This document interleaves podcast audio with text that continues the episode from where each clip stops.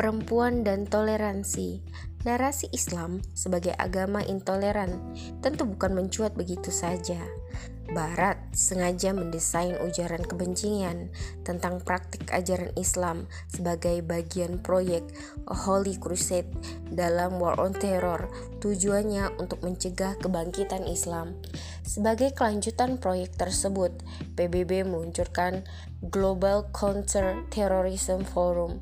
Forum yang salah satu fokus kerjanya adalah mewujudkan rencana aksi untuk mencegah ekstremisme.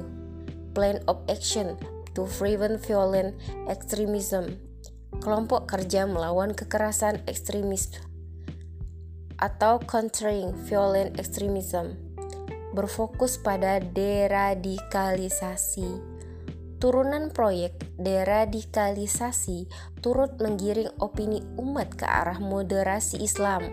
Proyek ini berusaha menghadirkan wajah Islam yang ramah terhadap kepentingan Barat, seperti menerima ide pluralisme, feminisme, humanisme, atau menjunjung tinggi hak asasi manusia, termasuk orientasi seksualnya.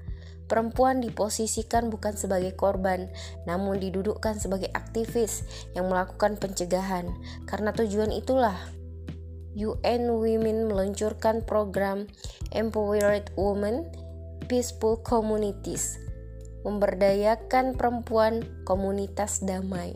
Demikianlah Allah Subhanahu wa taala selalu mengingatkan kita agar berhati-hati terhadap jebakan kaum kafir dan memerintahkan kita agar konsisten dalam berhukum pada syariahnya hendaklah kamu memutuskan perkara di antara mereka menurut apa yang Allah turunkan.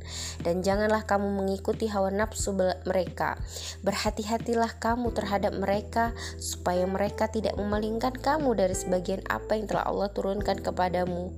Jika mereka berpaling dari hukum yang telah diturunkan Allah maka ketahuilah bahwa Allah menghendaki akan menimpakan musibah kepada mereka disebabkan sebagian dosa-dosa mereka. Sungguh sungguh kebanyakan manusia adalah orang-orang yang fasik.